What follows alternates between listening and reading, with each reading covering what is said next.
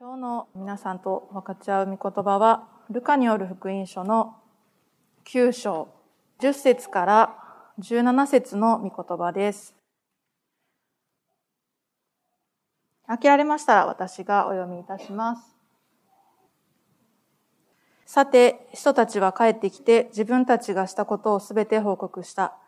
それからイエスは彼らを連れて別サイダという町へ密かに退かれた。ところがそれを知った群衆がイエスの後についてきた。イエスは彼らを喜んで迎え、神の国のことを話し、また癒しを必要とする人たちを治された。日が傾き始めたので、十二人は身元に来ていった。群衆を解散させてください。そうすれば、彼らは周りの村や里に行き、宿を取り何か食べることができるでしょう。私たちはこのような寂しいところにいるのですから。するとイエスは彼らに言われた。あなた方があの人たちに食べるものをあげなさい。彼らは言った。私たちには五つのパンと二匹の魚しかありません。私たちが出かけて行って、この民全員のために食べ物を買うのでしょうか。というのは男だけでおよそ五千人もいたからである。しかしイエスは弟子たちに言われた。人々を五十人ぐらいずつ組にして座らせなさい。弟子たちはその通りにして全員を座らせた。そこでイエスは五つのパンと二匹の魚を取り、天を見上げ、それらのゆえに神を褒めたたえて、それを裂き、群衆に配るように弟子たちにお与えになった。人々は皆食べて満腹した。そして余ったパン切れを集めると十二かごあった。アーメン。お祈りします。愛する天のお父様、感謝いたします。今日もこのようにして、あなたの御言葉を分かち合うことができるこの恵みをありがとうございます。神様、どうぞ今私をあなたの通り置き管として用いてくださり、今日私たちに必要な御言葉を与えてくださいますようにお願いいたします。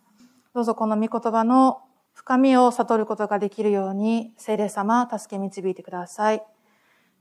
愛するイエス様の名前を通して感謝してお祈りを捧げいたします。アメン。今日はこの箇所から福音のリレーというテーマで御言葉を分かち合っていきたいと思います。今日の箇所の少し前のところですね、9章の1節から6節のところでは、イエス様が12人を呼び集めて、すべての悪霊を制して病気を癒す力と権威を彼らにお授けになった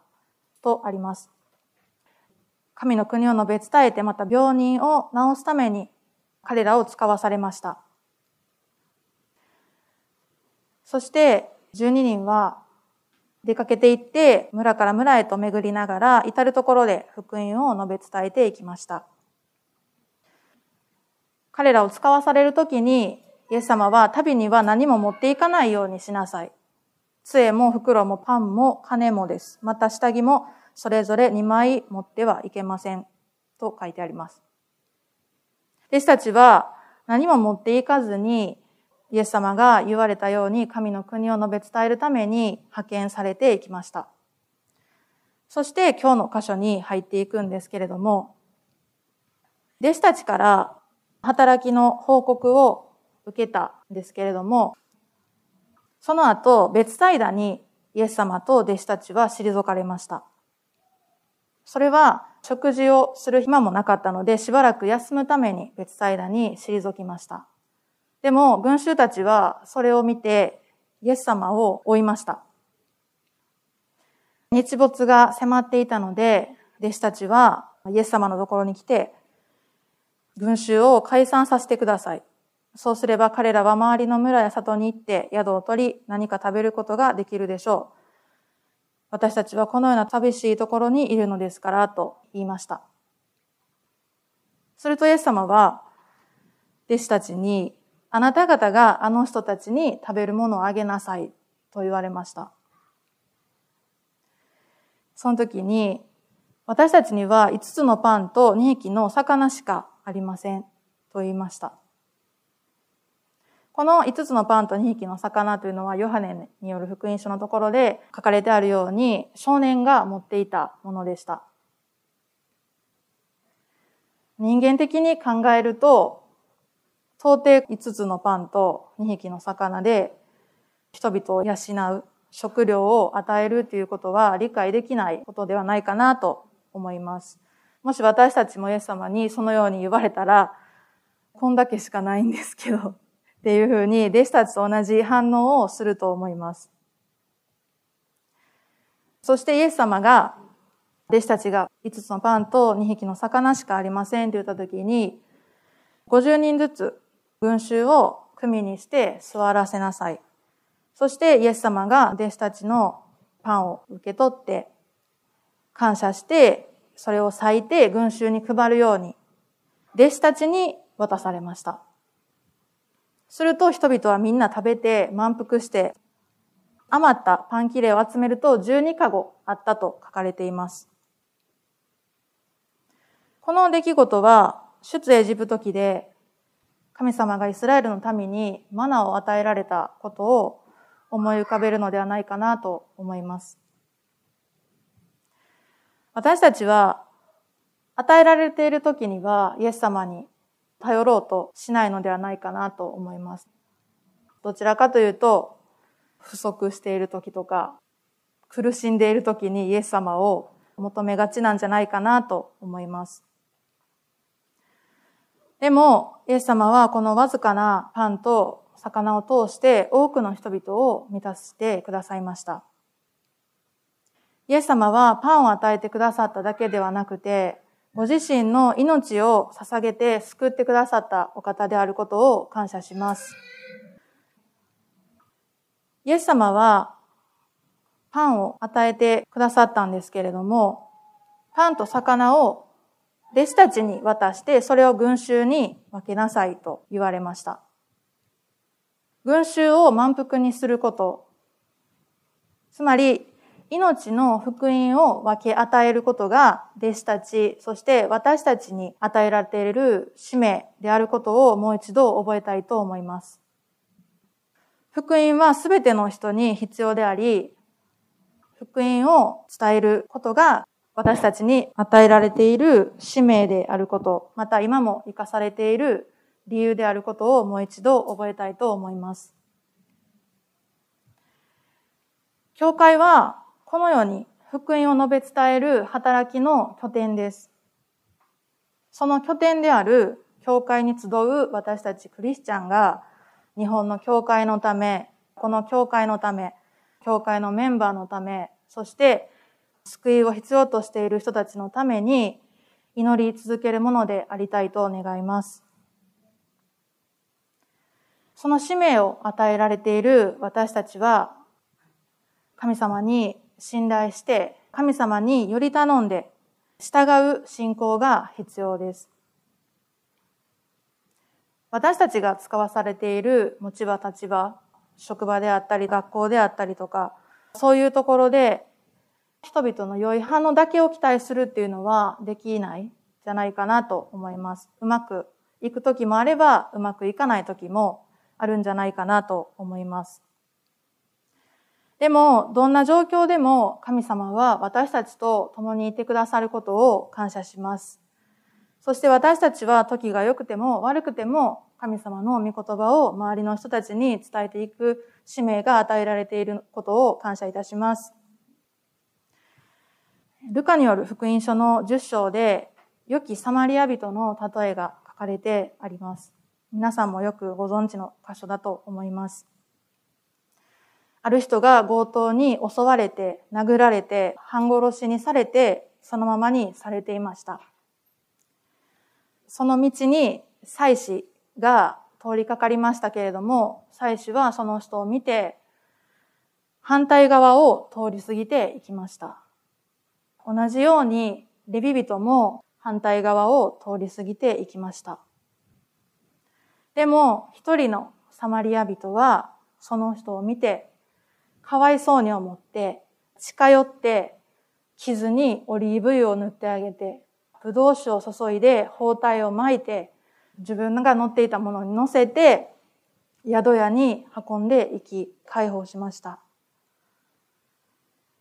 これは立法学者が私の隣人は誰ですかとイエス様を試みるように聞きました。その時にイエス様が話された例えです。イエス様が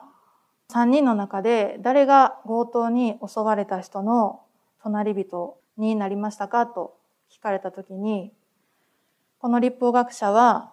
サマリア人ですとは言わずに、その人に憐れみ深い行いをした人ですと答えました。サマリア人ですっていう答えは、この立法学者にとって不愉快な答えだったからです。当時のユダヤ人は、ユダヤ人が神様に選ばれた民であると信じて、それ以外の違法人の人は汚れていると信じていました。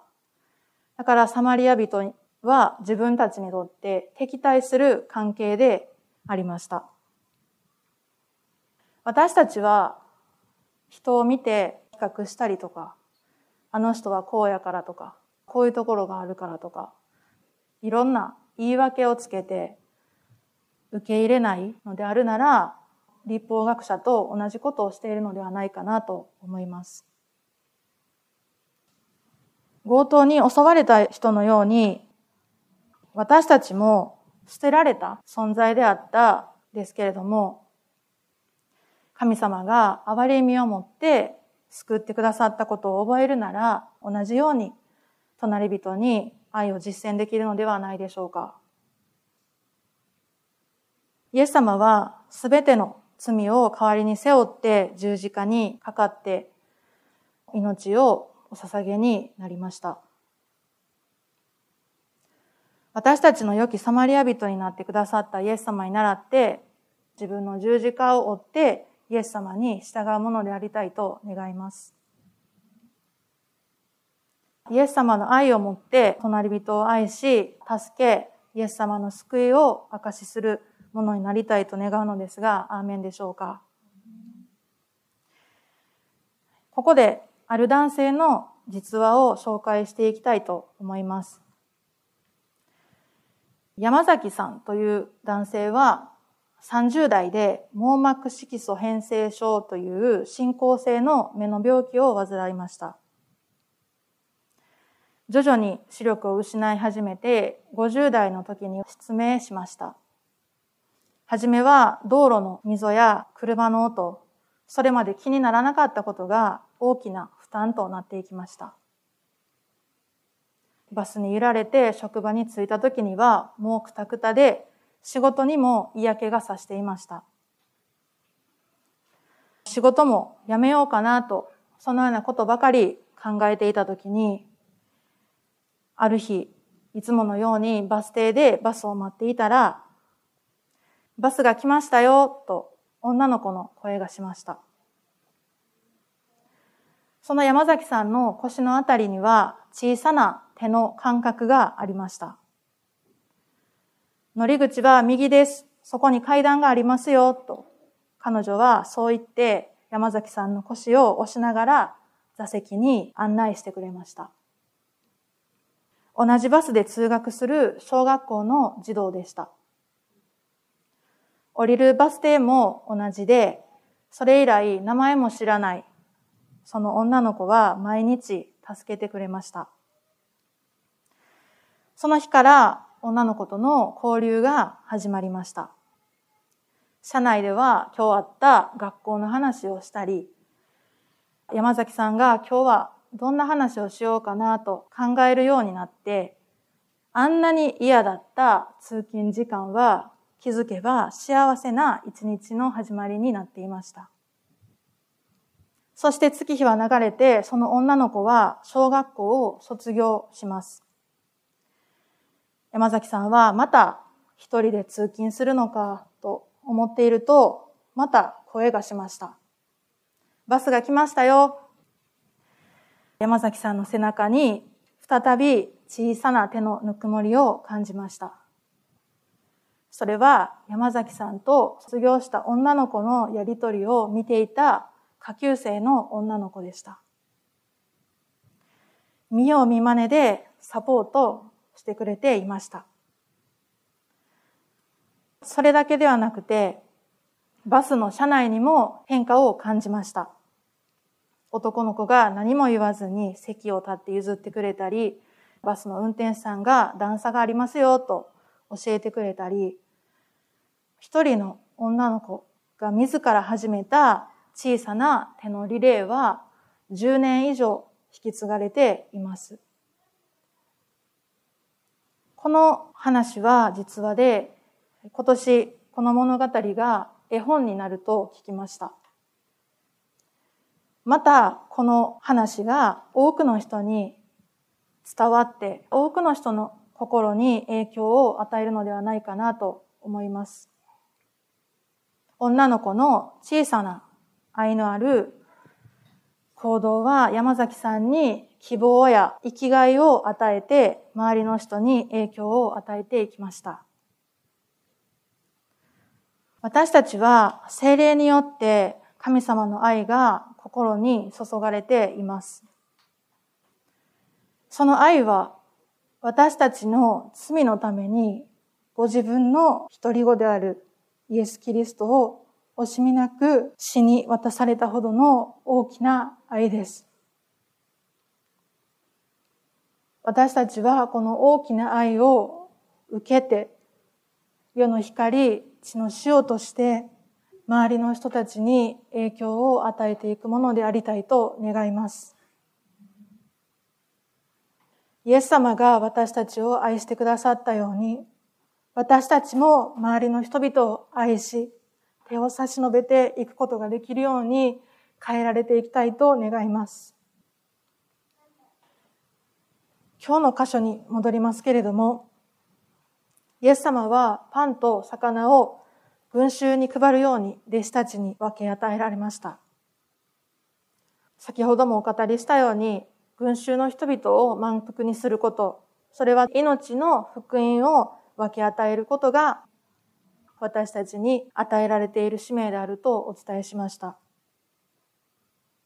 収穫は多いが働きでは少ないとイエス様が言われたように、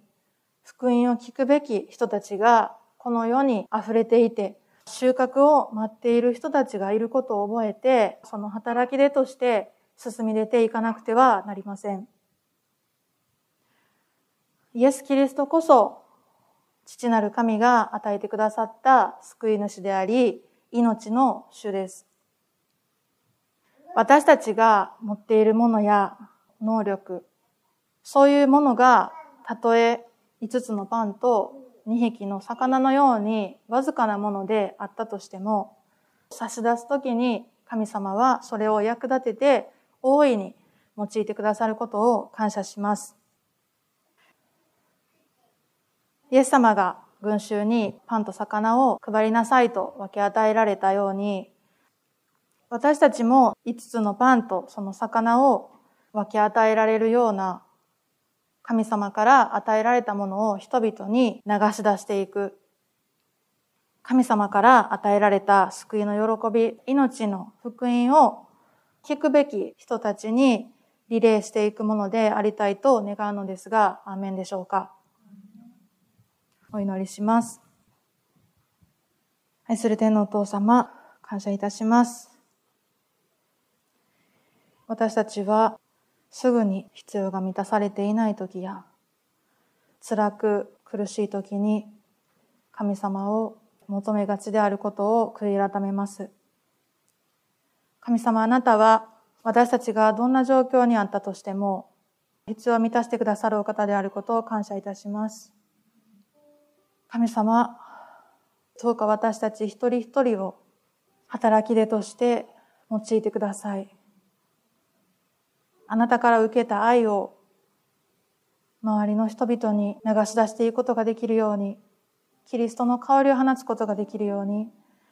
神様、私たち一人一人を用いてくださいますようにお願いいたします。私たちそれぞれに与えてくださっている賜物を生かすことができるように、自分の中に隠さずに、周りの人々のために、必要のために用いていくことができるように助け導いてください。この時を感謝いたします。あなたに栄光を返しいたします。この時間を感謝し、愛するイエス様の名前を通して、感謝してお祈りを捧げいたします。アーメン